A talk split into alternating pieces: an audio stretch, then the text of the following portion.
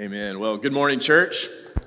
If you have a Bible with you, open up to the book of Psalms, chapter 13. Psalm chapter 13. Today we are continuing our series called The Songs We Sing. This is volume two because we looked through various Psalms a couple of summers ago, and so we're doing that again this summer, looking at just some of the, the best songs. That's really what the Psalms are. They are, they are songs that teach us and help us articulate our thoughts and our desires and our feelings toward God, toward others, and, and about this world. And so I hope that you're enjoying this. If you don't have a Bible with you, that's okay. You can look on the screens. We'll have the scripture there for you as well. But Psalm chapter 13 is where we're going to be uh, this morning. But so before we dig into that, let me pray and ask the Lord to bless us and help us receive his word today.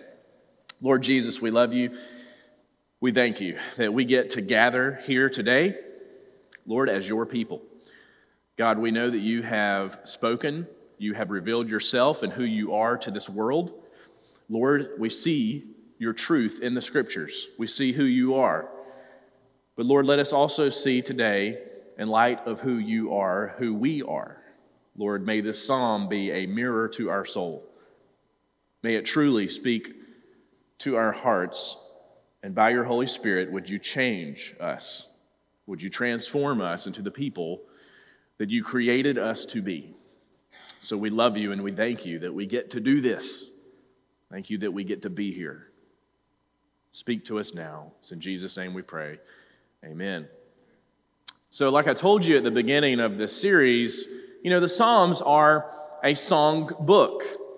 And just like the songs in our world today, they address a wide range of emotion. Well, except for maybe country songs. Those are all just sad, right? But not a big country fan. But some, some of these songs that we find in the Psalms, some of them praise God, so they're very joyful, they're very happy, right? While others are more somber. Some of them reveal the depths of darkness that the human soul can really dive to. Some even begin by questioning God Himself. What's fascinating about Psalm 13, where we're looking at today, this, this song written by David, it's fascinating because it speaks to all three of those thoughts or feelings questioning God, the dark night of the soul, and yet somehow finding praise and joy in the Lord as well. So, if you are wrestling with your thoughts, if you are wrestling with your thoughts about your relationship to God, about how He is intervening or perhaps not intervening in the way you would describe it in your life, if you're wrestling with these kinds of thoughts or feelings about God, this psalm is for you. If you have ever felt like life just wasn't really going the way you thought it would or it should turn out for you, if you thought or you think now that your life is too far gone, this song today is for you. Psalm chapter 13. Let's read this song in its entirety. It's just six verses, pretty short, but rich with meaning. So let's read, starting in verse 1. David, the author, says, How long, O Lord, will you forget me forever? How long will you hide your face from me? How long must I take counsel in my soul and have sorrow in my heart all the day? How long shall my enemy be exalted over me? Consider and answer me, O Lord my God. Light up my eyes, lest I sleep the sleep of death, lest my enemies say, I have prevailed over him, lest my foes rejoice because I am shaken. But I have trusted in your steadfast love. My heart shall rejoice in your salvation. I will sing to the Lord because he has dealt bountifully with me. Beautiful song. In this short but incredibly insightful song, the composer, David, he helps us wrestle with these different thoughts and feelings, some of which, listen, we may be ashamed to admit this today. As we walk through this today, you may think, I don't, I don't think I would ever say this, but maybe this is what I am saying in my heart. Maybe this is what my soul is really singing. But David helps us. He helps us not only to admit, to admit these thoughts and these feelings, to verbalize them, he helps us to address them. So I think maybe the first thought, the first feeling that we see David crying out here to God about, and, and perhaps this is what you have thought before or you're thinking now, is this I feel as if God has turned his back on me. Have you ever felt like saying that? Maybe you've never wanted to say that. Maybe you've been too scared to say that. Maybe you're thinking that, though, in your heart of hearts. That's how you feel towards God right now. I just feel like God has turned his back on me and nothing seems to be going right. My life seems to be falling apart in different ways, or at least I'm on this slippery slope and I don't see a way back. You see, four times, four times David asked God, What? How long? How long, O Lord, will you forget me forever? How long will you hide your face from me? He says in verse 1. Verse 2, he says, How long? Must I take counsel in my soul and have sorrow in my heart all the day? How long shall my enemy be exalted over me? How long, Lord? You see, we often hear the phrase, time heals all wounds. You've heard this. Perhaps you've said this to someone. But is that really true? Does time heal all wounds. David is at his wits' end. He's tired of waiting for relief. Have you ever felt that way before? You've just been tired of waiting for God to answer a prayer. You've been tired of waiting for something to happen that you've been thinking should have already happened in your life. David feels this way. And isn't it interesting that he is verbalizing this to God. Notice, notice though, that he calls God by his personal name. Now, we looked at this again last week in Psalm 8. David, when he uses the word Lord in all caps, right? So in the English Standard Version translation, Lord, L O R D, in all caps, represents the name Yahweh. That was the Hebrew name of the, the God, the one true God right? The God of the Israelites, Yahweh. So it's a personal name, right? It's, it's, it's, the way for Israel to call God by his personal name. But, but maybe, maybe that's why, at least partly, David feels so let down. Maybe he feels so frustrated because he knows God. Yet he looks at his circumstances, he looks at his emotions, he looks at his feelings, and he feels as if God does not care. He's in a dark place. But he knows, he knows God. He knows him by his personal name. He has a relationship with him. So why doesn't God do something? How long, oh Lord, will you let me feel this way? How long am I going to have to wrestle with these kinds of thoughts that I just can't get out of my head? How long, oh Lord? Is this going to go on? Please consider me and help me, he says. But he's voicing, David is voicing what many of us are probably too scared to say to God. Where are you? God, where are you? Where is your favor? Where is your blessing? You see God's face looking at someone when you see in the Old Testament the description of God's face looking at a people or a person or his face shining down on someone, that is symbolic of God's blessing. It's symbolic of God's favor on that person or that people. You see this throughout the Old Testament. You see it in Numbers chapter 6. Look at this. On the screen, the Lord spoke to Moses This is long before David, right? Saying, Speak to Aaron and his sons, saying, Thus you shall bless the people of Israel. You shall say to them, The Lord bless you and keep you. The Lord make his face to shine upon you and be gracious to you.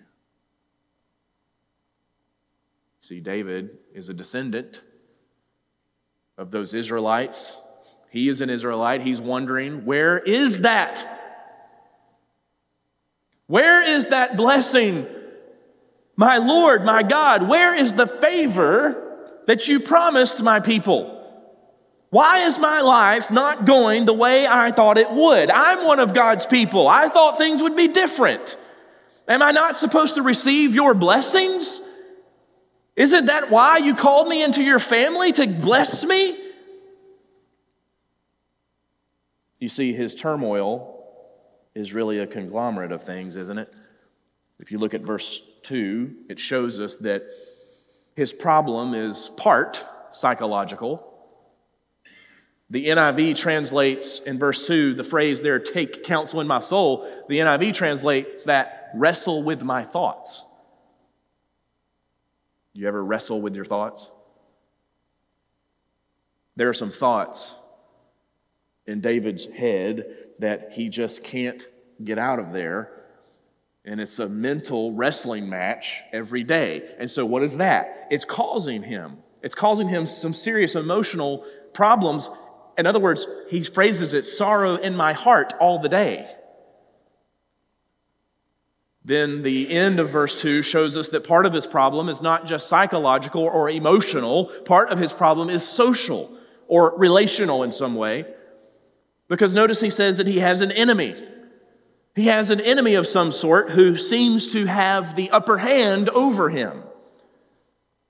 David feels the pressure of the world around him, the enemy bearing down on him, making him feel as if he is not good enough, making him feel threatened, making him feel as if he has no place. But verse 1 shows us that it's not just psychological, it's not just emotional, it's not just relational. His greatest problem, his greatest problem mixed in with these other thoughts and feelings and circumstances that he's wrestling with in his mind every day, all day, every day, is the fear that God has turned his back on him. You see, that's the greatest problem that David can't get around, and all those other issues are springing forth from that.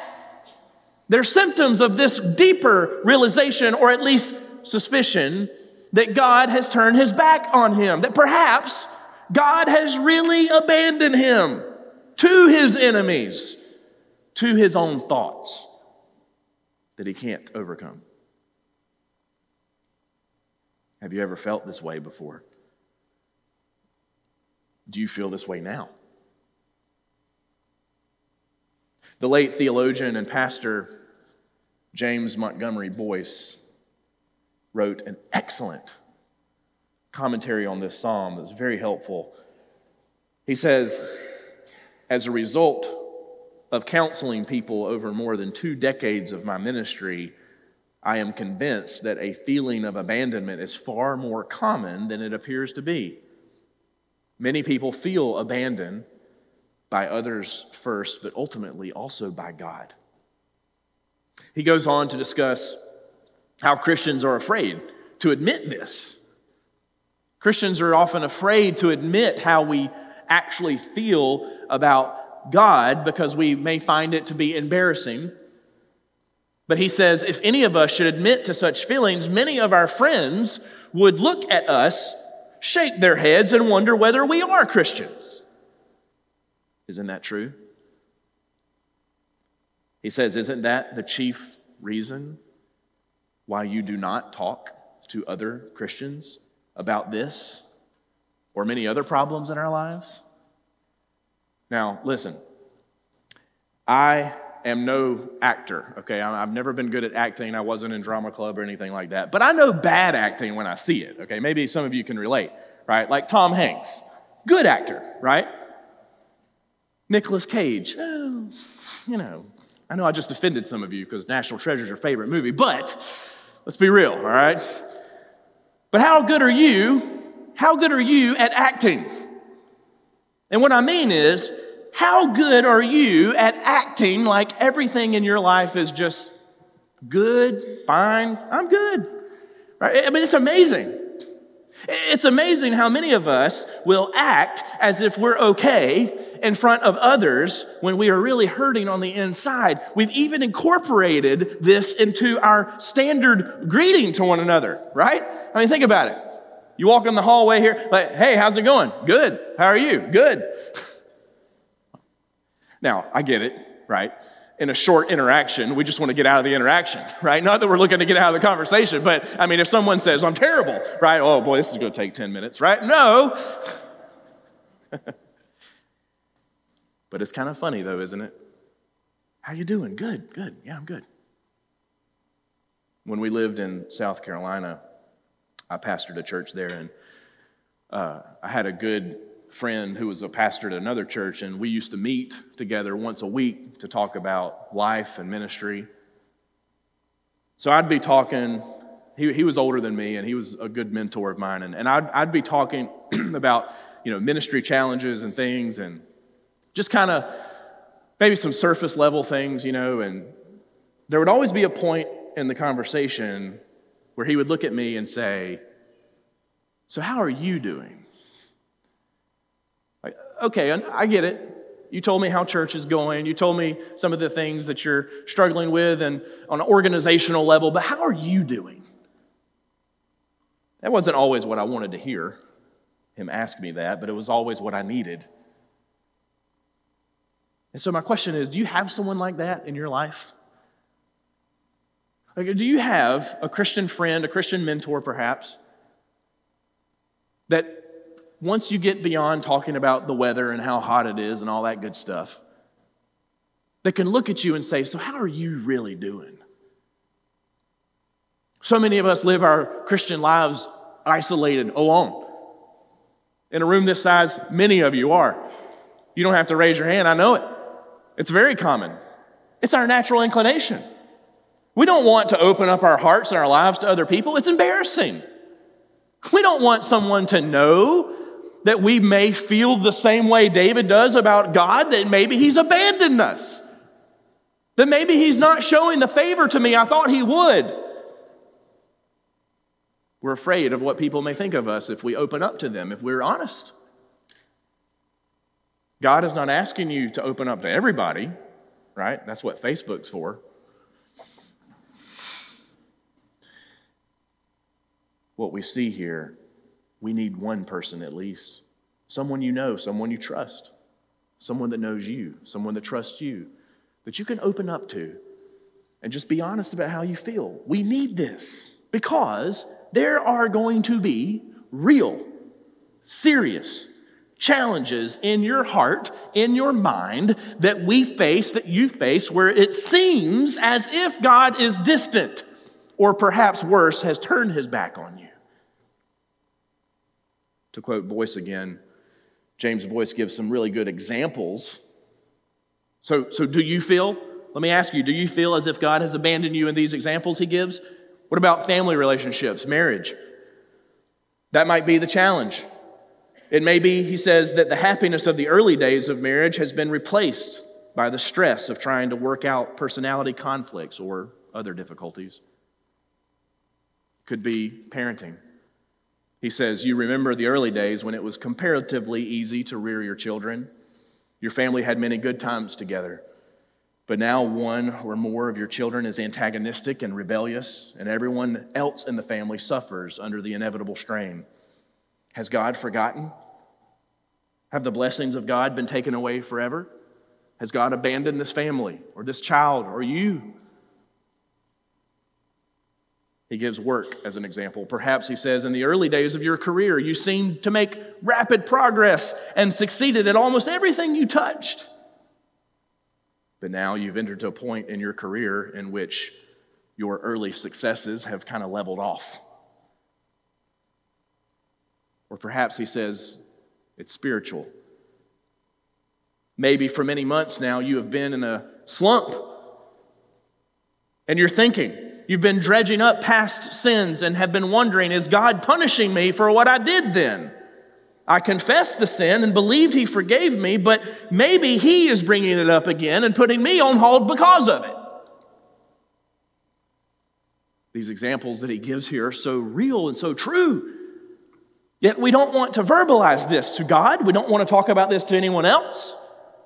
We just internalize it and we wrestle with these thoughts all day long, and sorrow is in our hearts. Yet, we need someone to look at us from an objective standpoint and help us walk through our thoughts and our feelings about God and what's going on. You see this apparent contradiction, and that's what it is. There's an apparent contradiction between God and His promises and our circumstances and feelings. God says, I'll never leave you or forsake you. You feel left. You feel forsaken. You feel abandoned.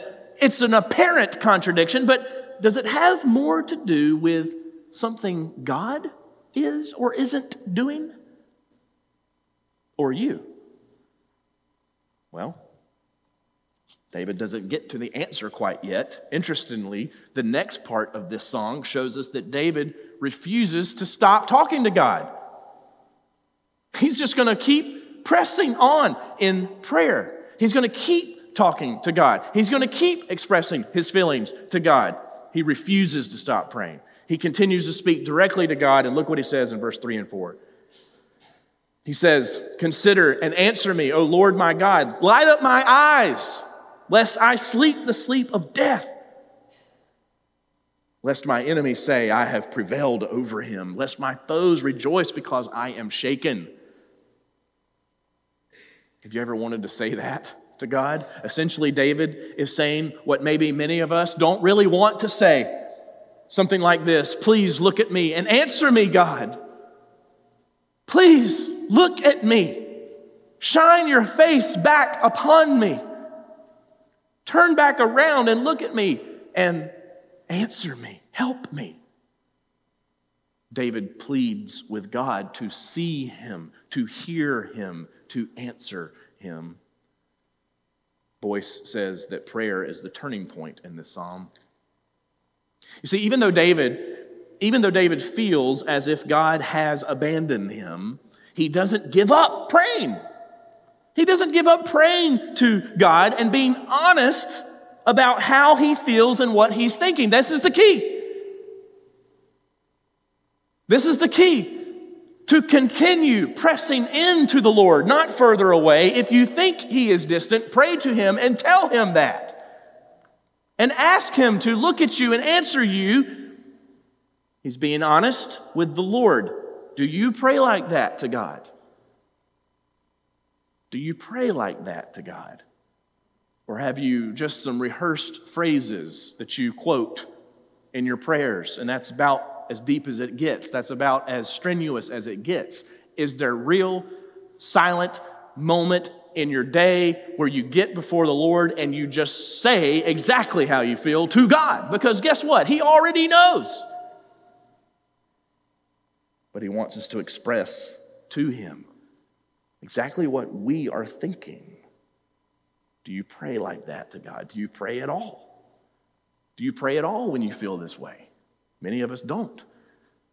We start feeling this way or thinking this way, and we just continue moving back away from the Lord instead of pressing forward as David did. Consider me, answer me, O Lord. Light up my eyes, he says. And one of our core values here at Kernan is we pray frequently and specifically.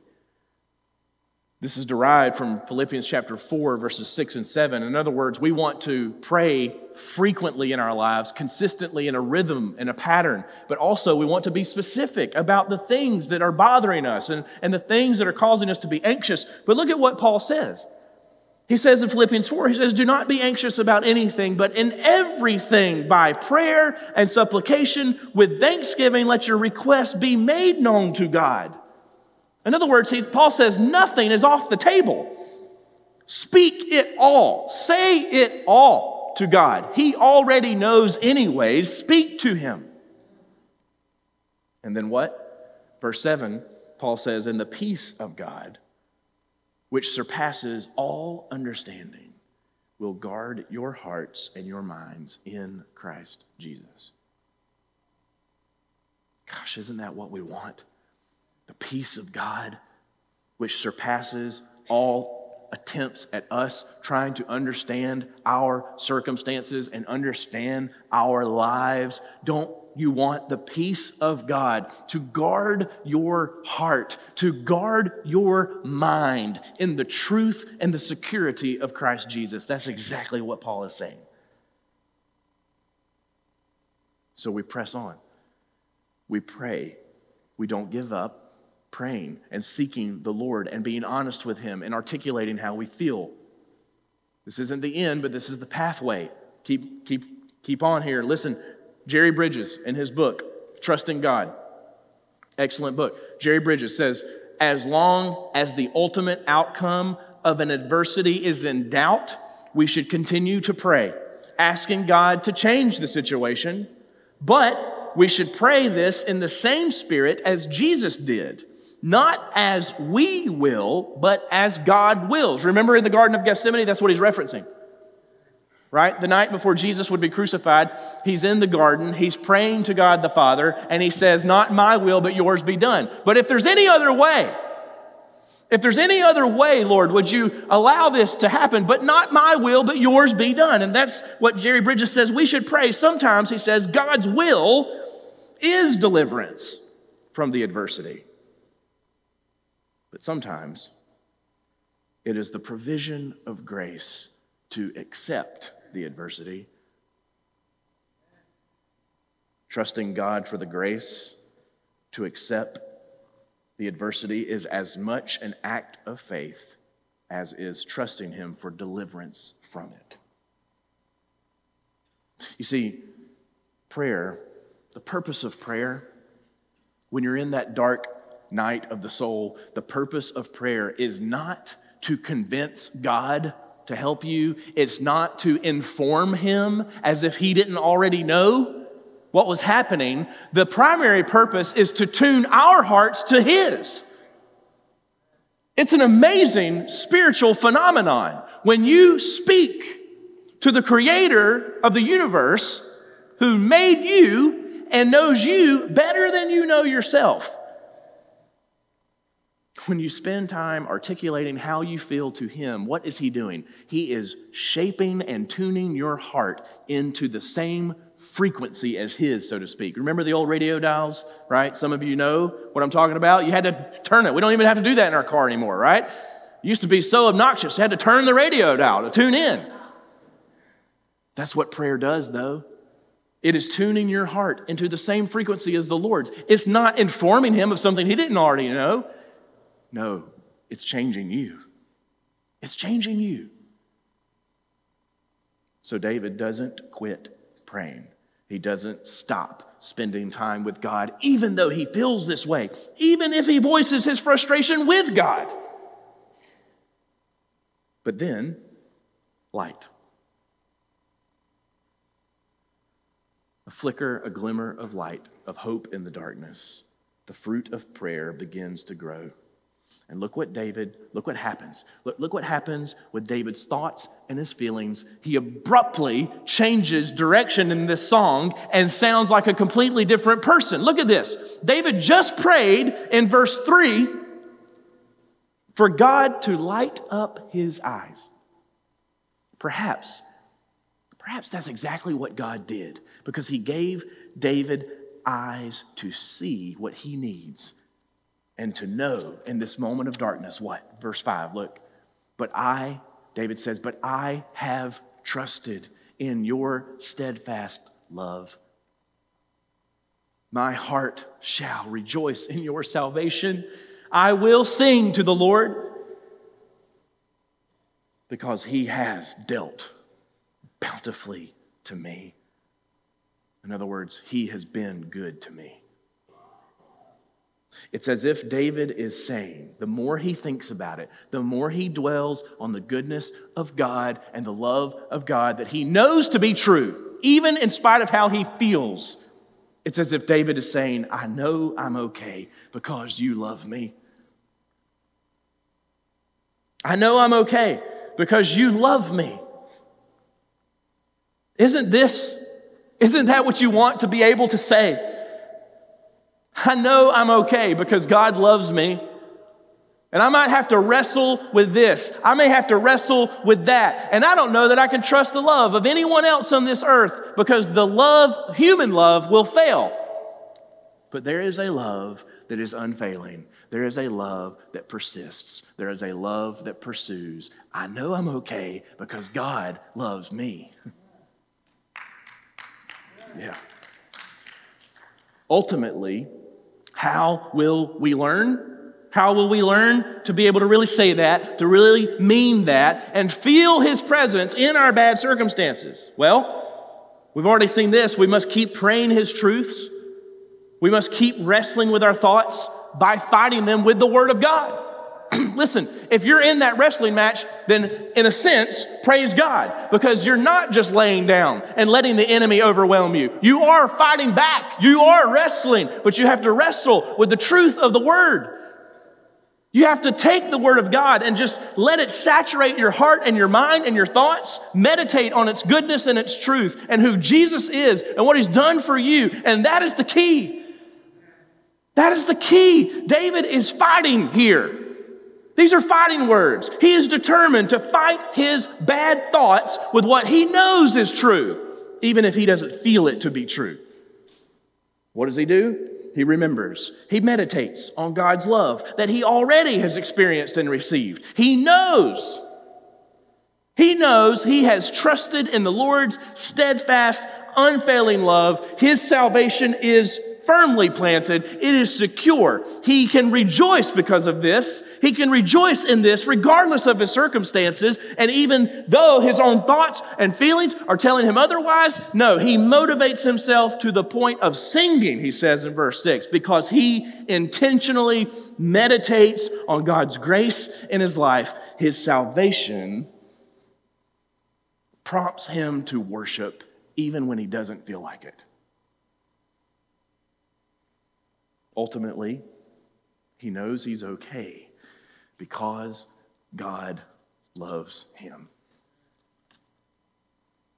And what an amazing thing to know. What an amazing thing to just to have the assurance that God loves you. Let that sink in for a second. That the creator of all things zones in to this little earth, looks closer at your house, looks even closer at you, and says, I love you. Now, whatever else you're listening to, and whatever else they're saying, and whatever thoughts you're wrestling with, no, listen, I, I love you, so you're going to be okay. You're going to be okay. Jesus Himself. Jesus Himself the Son of God, was assured of this. Here's our assurance. Look at this Mark chapter 1, verses 9 through 11. In those days, Jesus came from Nazareth of Galilee and was baptized by John in the Jordan. This is when Jesus was first starting his ministry. What did he need? He was about to go through three years of sorrow and suffering as he worked for others, as he served others. What assurance did he need to go through those dark times? The approval of his father. Verse 10 And when he came up out of the water, immediately he saw the heavens being torn open and the Spirit descending on him like a dove.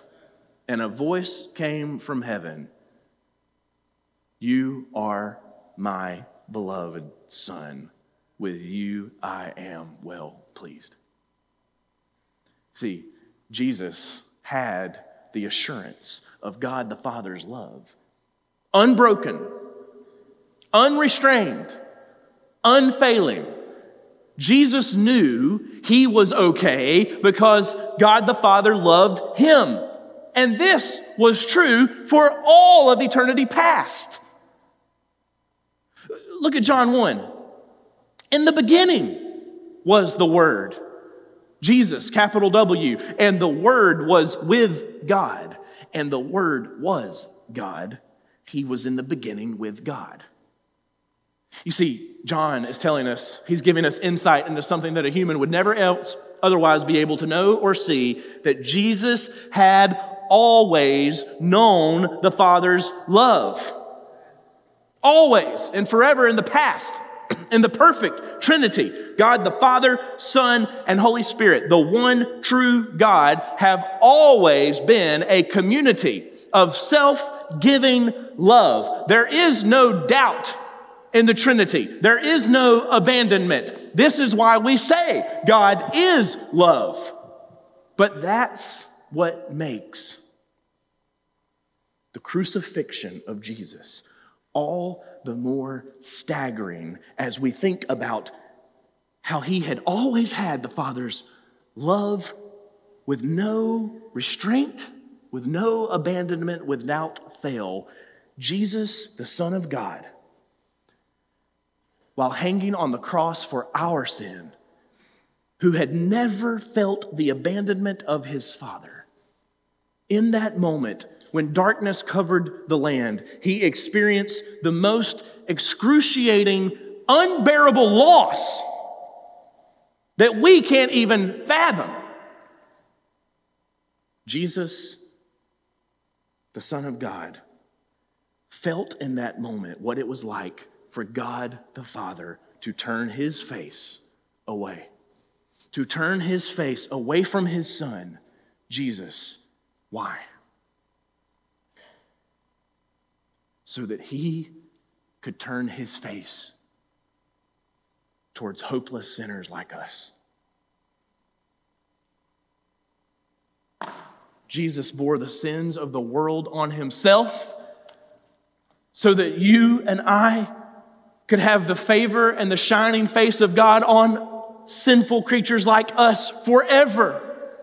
That Jesus would put himself in our place and take the penalty for our own sin that we deserve on the cross, that he would pay that. So that as God the Father turns his back on Jesus, he turns himself to us and says, Welcome into my family. Jesus did what we could never do earn the approval, earn the blessing, earn the favor of God for us. You see, on the cross, Jesus was singing a song. Do you know that? On the cross, Jesus was quoting a song as he hung there, feeling the abandonment of God the Father so that we don't have to. In Psalm 22, that's what Jesus quoted. Do you know this? My God, my God, why have you forsaken me? Why are you so far from saving me? From the words of my groaning, Jesus was saying what we want to say, but we don't have to because it's not true. God has not abandoned you. He abandoned Jesus so that he doesn't have to abandon you. Jesus sang the darkest song. Jesus sang the darkest song in the darkest hour so that you and I could sing a different song. I know I'm okay because you love me. I know I'm okay because you love me. If you have turned to Jesus for your salvation, God the Father now looks at you and says, This is my son. This is my daughter. You are my son. You are my daughter, in whom I am well pleased. And nothing can change that. Ever. Nothing that you have done, that you will do, that someone else does to you, nothing can ever change the fact that God's the Fa- God the Father's love is directed at you. So, if that's true for you today, if you have repented of your sin, if you turned from thinking that you can save yourself, thinking that you can earn God's approval, if you've turned away from that mindset and fallen on your knees before Jesus Christ and said, Be my Savior, be everything I can't be, if you have trusted Him in that way, in faith, this is true for you. All of this is true. You can know that you're okay because God loves you. So if that's you today, if Psalm 13 is speaking to you, what do you do? And I want to say this before I even say these two reminders. If, if you are struggling on a deep level with your thoughts, please seek out professional help. Right? We need that. And maybe you need that, and that's a good thing. It's a good thing. So seek that out if that's what you need. But what should we all do as Christians, as Jesus followers? Never stop praying. Never stop praying. Never stop preaching. What I mean is, never stop preaching the gospel to yourself. As Paul David Tripp always reminds in his, in his works, he says, never stop. Don't stop preaching the gospel to yourself. You're the one who talks to yourself the most. You need to hear it. Take the time to get into the Word of God, to meditate on the Father turning his face away from Jesus and on you,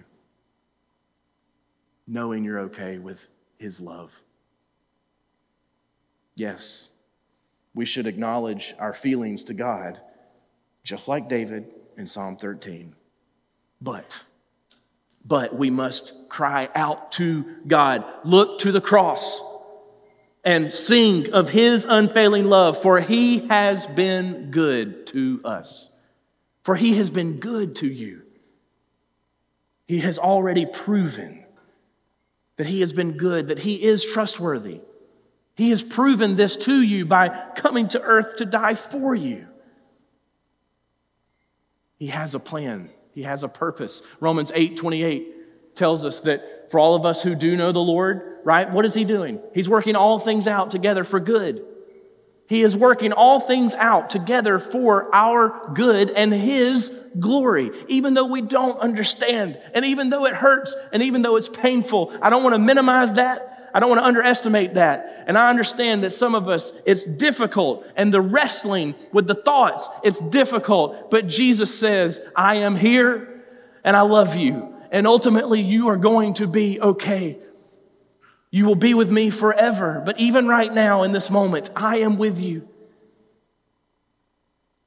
Jesus, as we read earlier in Hebrews during the worship, he can sympathize with that. He knows. He knows. He was the man of sorrows. He knows the hurt. He knows the pain. He knows the darkness. He knows the suffering.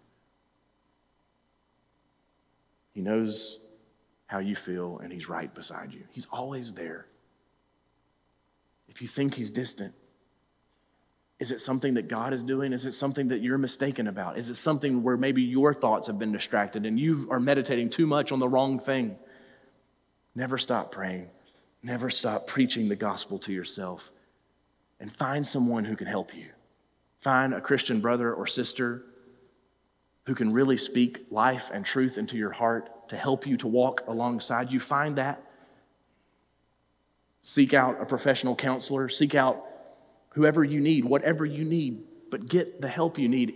Listen, can I just say, we all need help.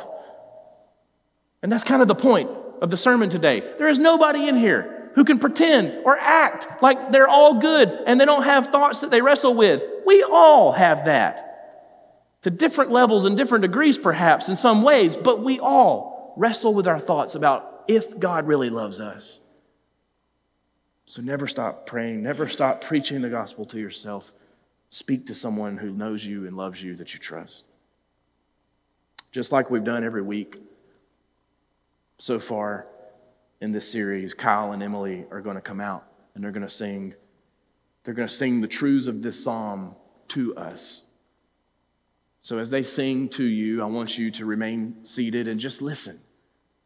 Maybe use this time to pray and just cry out to God. How long, oh Lord, are you going to let me wrestle with these thoughts? Jesus, would you secure my mind? Would you give me that peace that Paul talked about in Philippians 4? Lord, I'm expressing my anxieties and my fears to you, but would you ground my mind, ground my heart in the security of your salvation?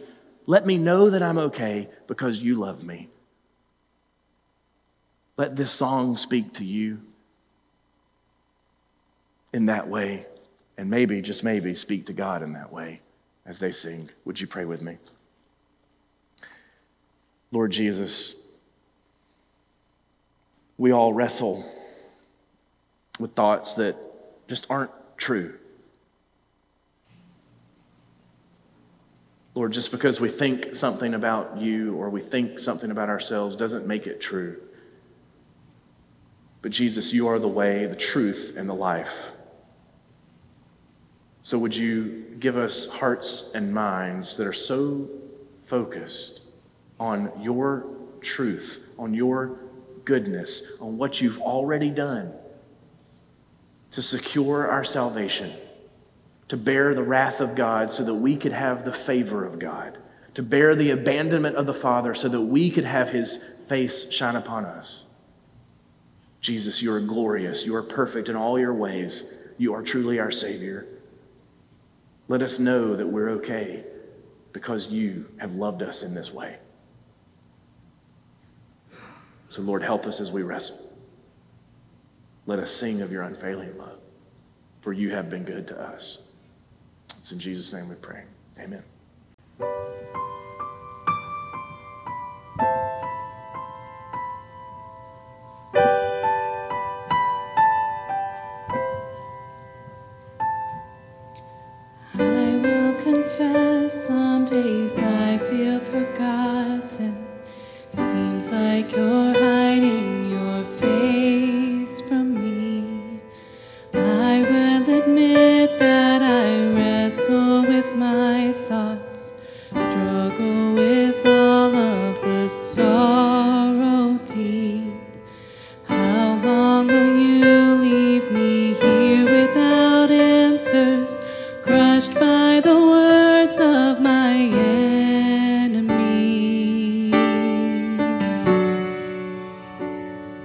Been good. Uh,